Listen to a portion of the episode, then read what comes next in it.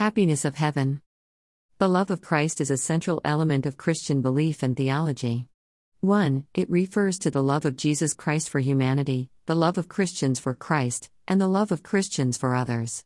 2. These aspects are distinct in Christian teachings. The love for Christ is a reflection of his love for his followers.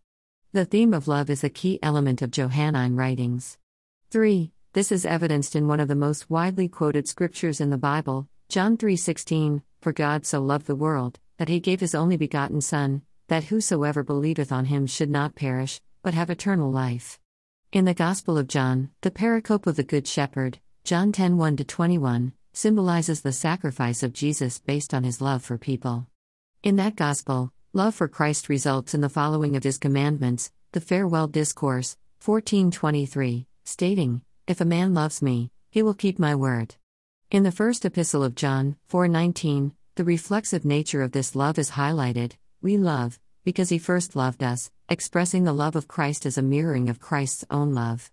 Towards the end of the Last Supper, Jesus gives his disciples a new commandment love one another, as I have loved you, by this shall all men know that you are my disciples. 4 5. The love of Christ is also a motif in the letters of Paul. 6. The basic theme of the epistle to the Ephesians is that of God the Father initiating the work of salvation through Christ, who willingly sacrifices himself based on his love and obedience to the Father. Ephesians 5:25 states Christ also loved the church and gave himself up for it.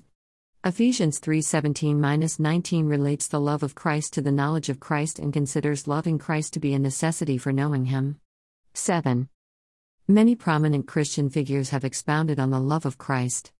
St. Augustine wrote that the common love of truth unites people, the common love of Christ unites all Christians. St. Benedict instructed his monks to prefer nothing to the love of Christ.